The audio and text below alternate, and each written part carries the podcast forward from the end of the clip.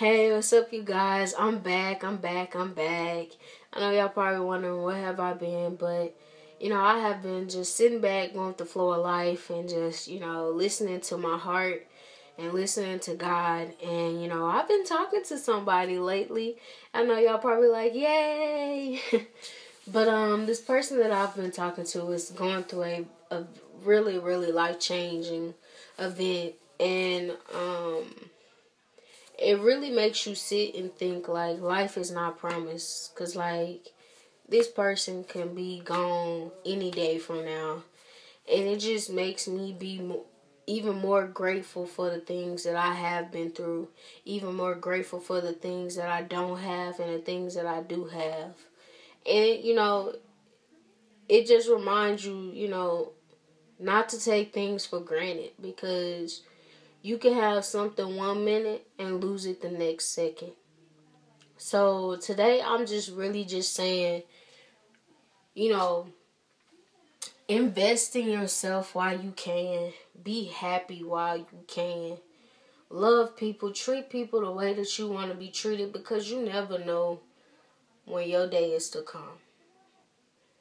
And you know, I try to live by that every single day. I'm giving my last to any and everybody.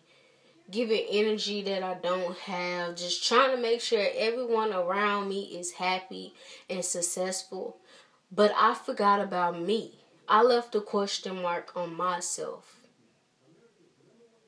But I've changed that around. I'm still giving and loving like I normally do. But majority of my energy is going towards myself. I'm investing in myself. I got a new movement called Young Entrepreneurs Status Club. And it's basically about a group of young adults going through life, but in a positive light. You know, we're all trying to make it. We all trying to do something successful. We all trying to be on the map. And so this is what this this movement is about is helping each other with the assets that we have and the knowledge that we have because you don't find too many people that are, are willing to help you once they get there. They're like, Psh, I made it on my own, you can make it on your own. But that's not true. They needed help, they got help from somebody, and that person that helped them got help from somebody.